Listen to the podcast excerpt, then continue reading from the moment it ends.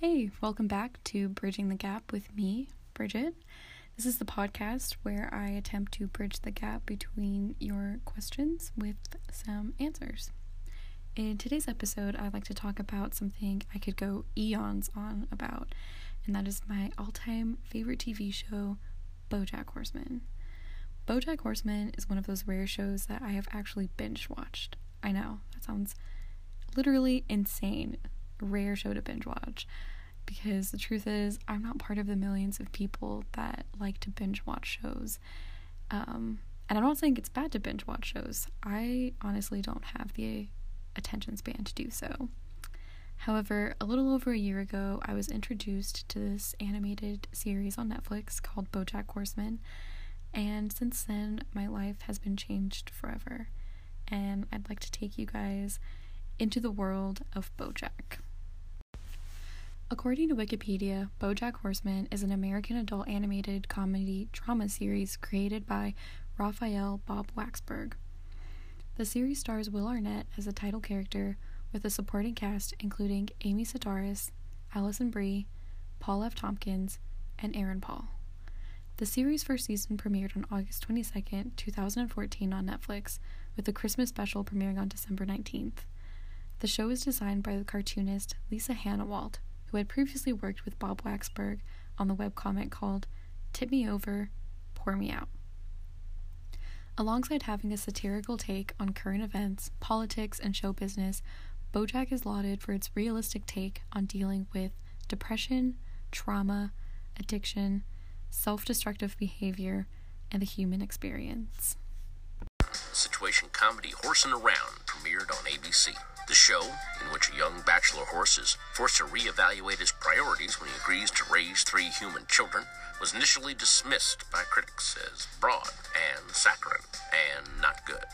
But the family comedy struck a chord with America and went on to air for nine seasons. The star of Horsing Around, Bojack Horseman, is our guest tonight.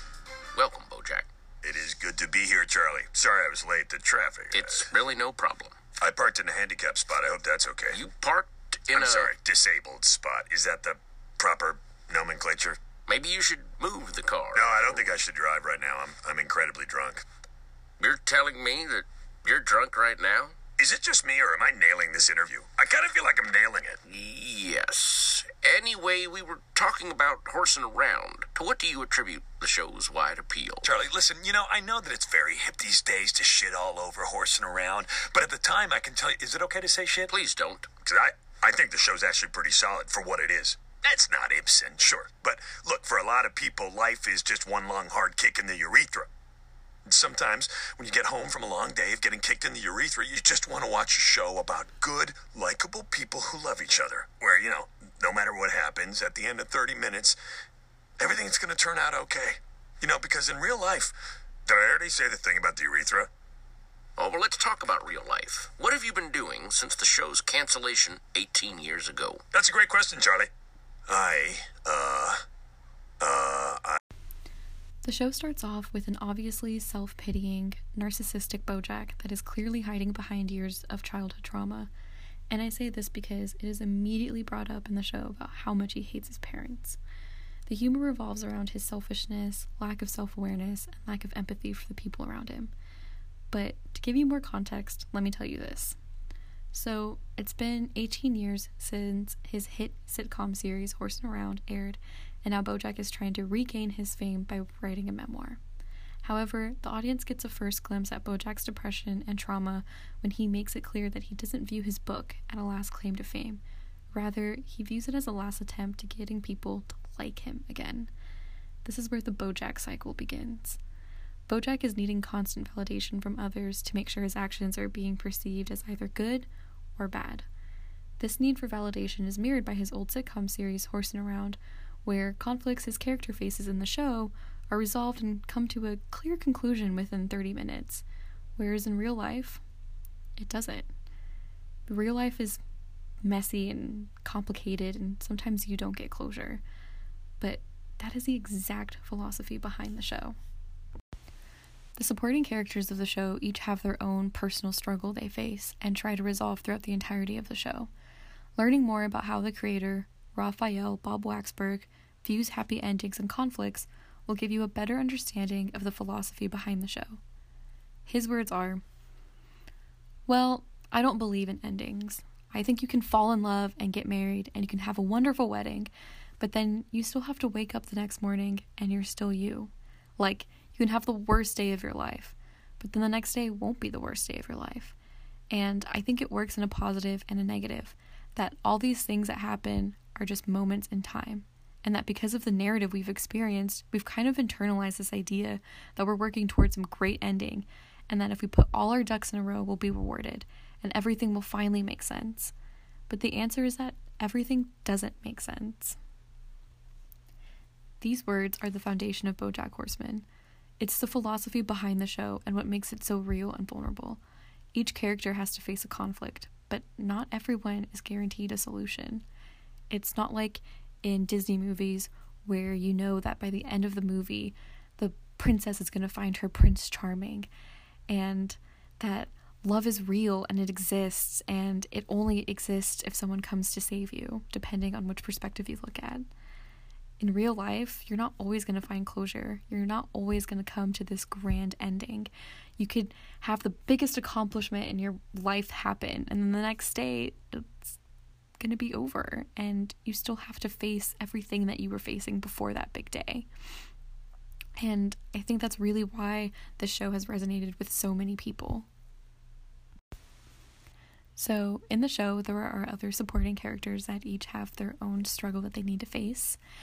And to go into more detail, I'll go ahead and introduce to you all of the characters.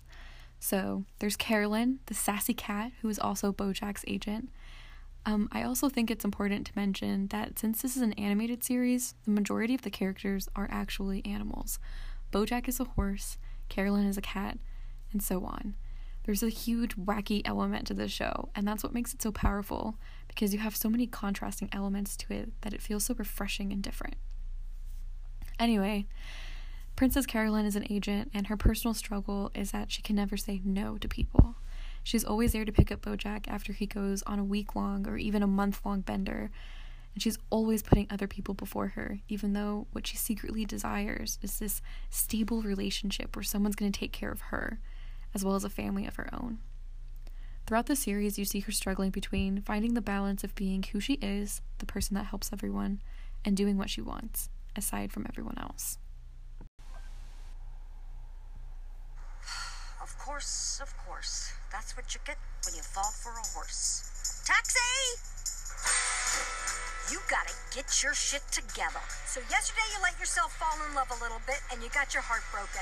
Serves you right for having feelings. Starting now, you are a hard, heartless career gal. Go to work, be awesome at it, and don't waste time on foolish flights of fancy. From now on, you are a robot. Beep, bop, boop, blip, bleep. Next in the show, there is Todd, who happens to be Bojack's roommate.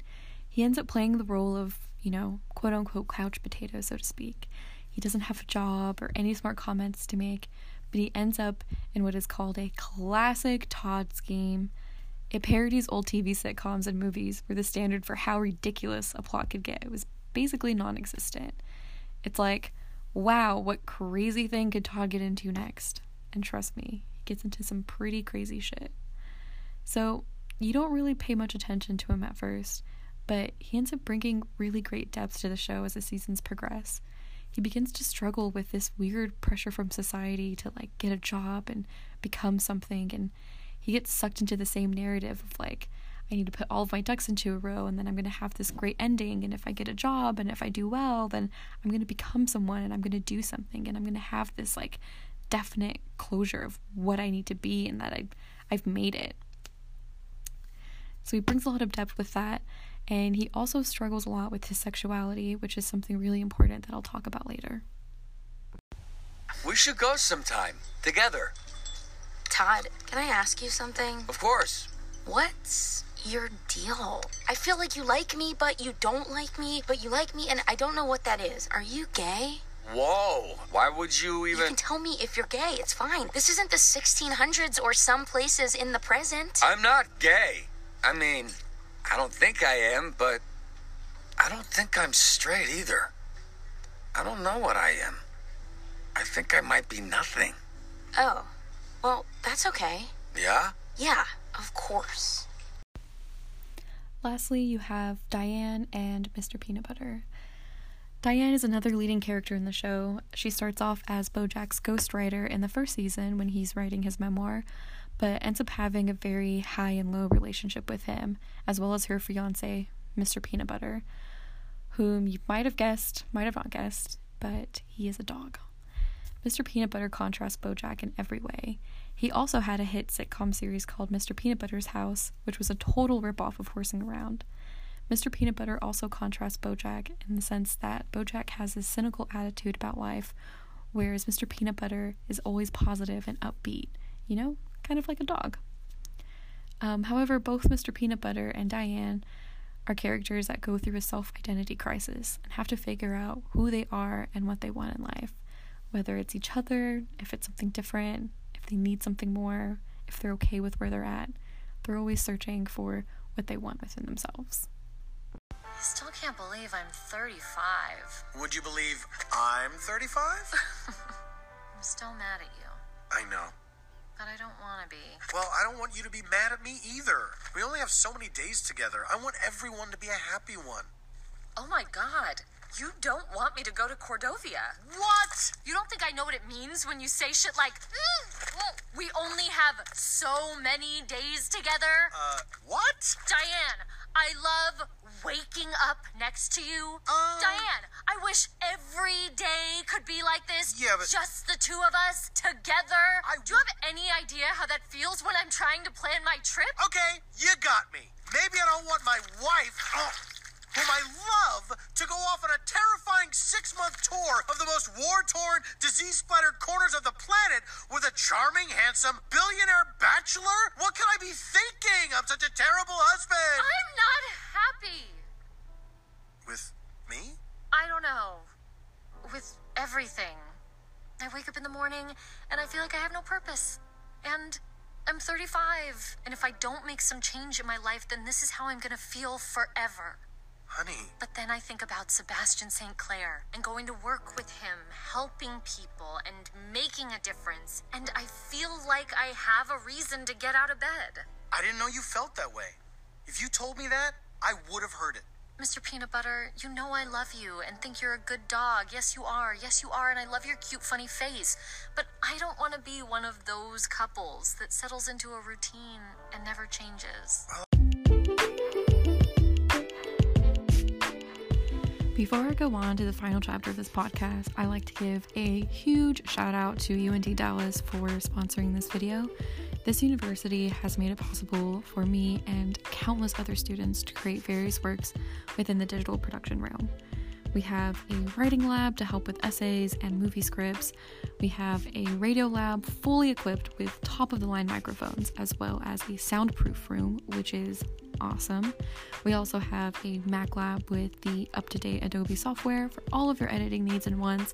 But lastly, and most importantly, we have top quality teachers that push students out of their comfort zones to create some really, really amazing work. So, shout out to all the professors and faculty that make UNT Dallas what it is today. And thank you again for sponsoring this video. I highly encourage everyone to go to their website at www.untdallas.edu.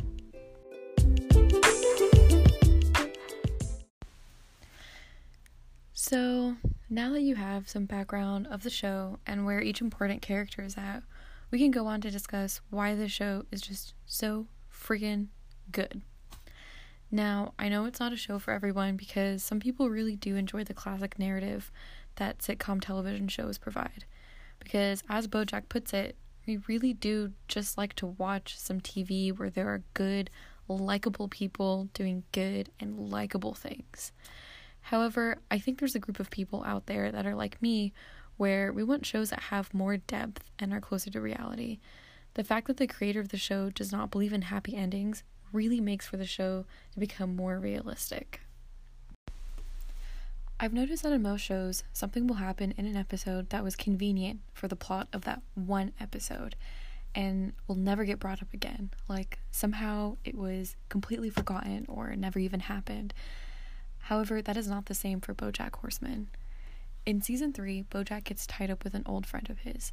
Her name is Charlotte and is the complete opposite of the classic Hollywood girl. Bojack and Charlotte were friends right before Bojack got offered his role in Horsing Around 18 years ago. Charlotte decided to move away and give up the Hollywood life, while Bojack, of course, stayed behind and completed the series. She provides insight to Bojack by showing him a side of a nice and stable life. They meet up with each other again after 18 years when the creator of Horsing Around dies. After their meeting, Bojack begins to contemplate his life and wonders if he had chosen the right path and if he had chosen differently, would his depression be cured? Would this horrible cycle that he knows he has is self sabotaging, constantly drinking, constantly making things worse, would that have all been different if he had chosen this life like Charlotte did? So after the funeral, he randomly decides to visit her in New Mexico, where she lives with her husband and two children. Bojack was in the middle of filming an important movie when he decided to show up, and he ended up staying with them for a couple of months. In the end, Charlotte's young- youngest daughter develops a crush on Bojack and tries to make a move on him. Now, this part's going to get really uncomfortable because the show takes a really dark turn when Bojack allowed Charlotte's daughter to visit him and actually thought about taking things further with her. But before anything happened, Charlotte caught them.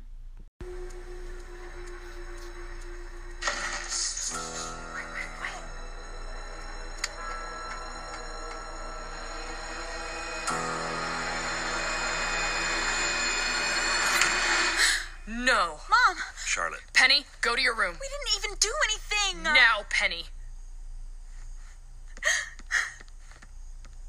Charlotte, I am so sorry. Don't. Don't you dare. If you are not out of my driveway in 30 minutes, I will call the police. And if you ever try to contact me or my family again, I will fucking kill you.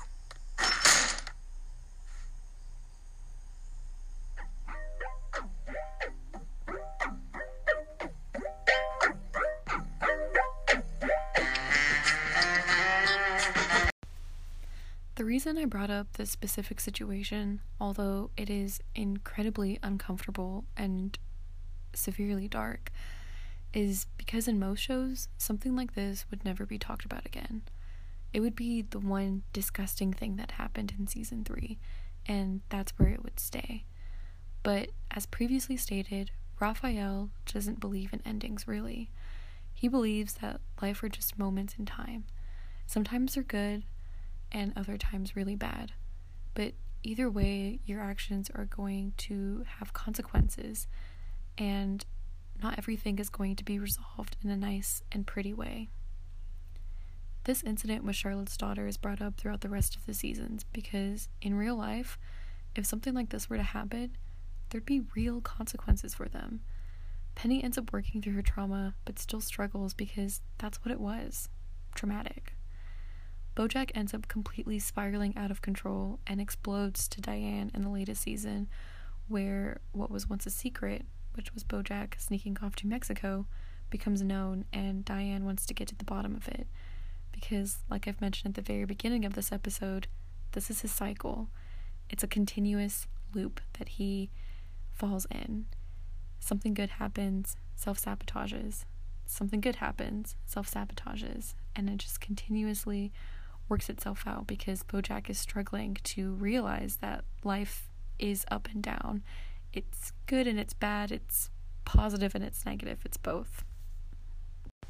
Anything I would like to know when you've done shitty things. Why is that your business? Because I'm your friend and I care about you and I wrote a book about you and now I wrote this show for you and I am very publicly your friend. So if it gets out that you're doing creepy stuff, that makes me look bad. Oh, so you're worried about things that I may have done because you think that it reflects badly on you? Hurts your brand? That's your moral high ground? This is not about moral high ground. You want to know about New Mexico? You want to know about the, the one little thing that I did in New Mexico, which, by the way, wasn't even really a thing? You know what? Spare me. No, I'm going to tell you. I'll tell you whatever you want. And while I'm at it, You want to hear about what happened at the MTV Beach House? Or why I'm not allowed to fly United anymore? Or what happened with Sharona, the makeup lady on Horsing Around? What? Or the dozens of other shady things that may or may not have occurred in my life that I can barely even remember because I was high or drunk or it was 30 years ago? And you don't feel bad about any of this stuff. Yeah, of course I do. I've spent so much time feeling bad. By the way, most of these women don't even remember, I bet. Well, that's really convenient for you. I'm the one who has to live with this shit. I'm the one who has to feel the guilt all day,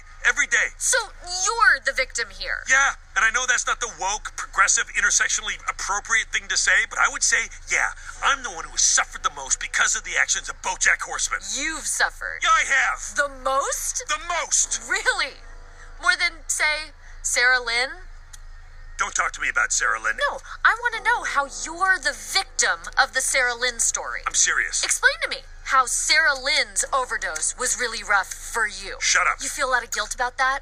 You feel a lot of guilt because you were the only father figure she ever had, and when she came to you for help, you, hey, how you doing? You folks having a good time? Look great. Thanks for coming. You had sex with her. That's no. And then, when she was sober, you took her on a month long bender, and then she died. And she is dead now. And you're still alive with a girlfriend who is also alive and a TV show. And that's been really hard for you, the main character in this story. Why are you bringing this shit up? Is this fun for you to really rub It's in? It's not fun. You win. You scored all the points in the argument. According to facts, you are right and I am wrong, like always. But you know what? I don't care because I'm trying to move forward. You haven't changed at all. Yes, congratulations. You are the last person. This argument between Diane and Bojack is really important because it shows that although Bojack wants to change, just like all of the other characters, he not only has to want it, but he has to do it. He has to be the change in order to actually change. It is something that is reinforced time and time again um, by Bojack's friends because they constantly remind him that they want him to stop doing such shitty things. You know, in his sitcom series, he just gets to say sorry and the person forgives him and everything is easily resolved. But in real life, saying sorry just isn't good enough. You can't just keep saying sorry over and over again. You actually have to do better, be better, do less crappy things, and do more good things. And that's all you really can do in the scheme of, like, in the grand scheme of things. But like Bojack, each character falls into their own loop of bad decisions until they decide not to do that anymore. Diane had the struggle of never knowing what she wanted to do or if anything she was going to do was going to be good enough for her. She ended up leaving Mr. Peanut Butter and took time alone to reflect on what she wanted out of life, and in that process had grown incredibly frustrated with the people around her who weren't on the same level of self awareness that she had become. She'd gained this like new level of self awareness after she spent some time alone and decided that she didn't want to fall into that cycle anymore. So she's someone who's actually recognized that loop that is played over and over again throughout the series. Mr. Peanut Butter, on the other hand, decides that he still loves Diane and what he wants in life is a lifelong loving partner. In the latest season, he struggles a lot with trying to jump back into his usual optimistic Mr. Peanut Butter ways.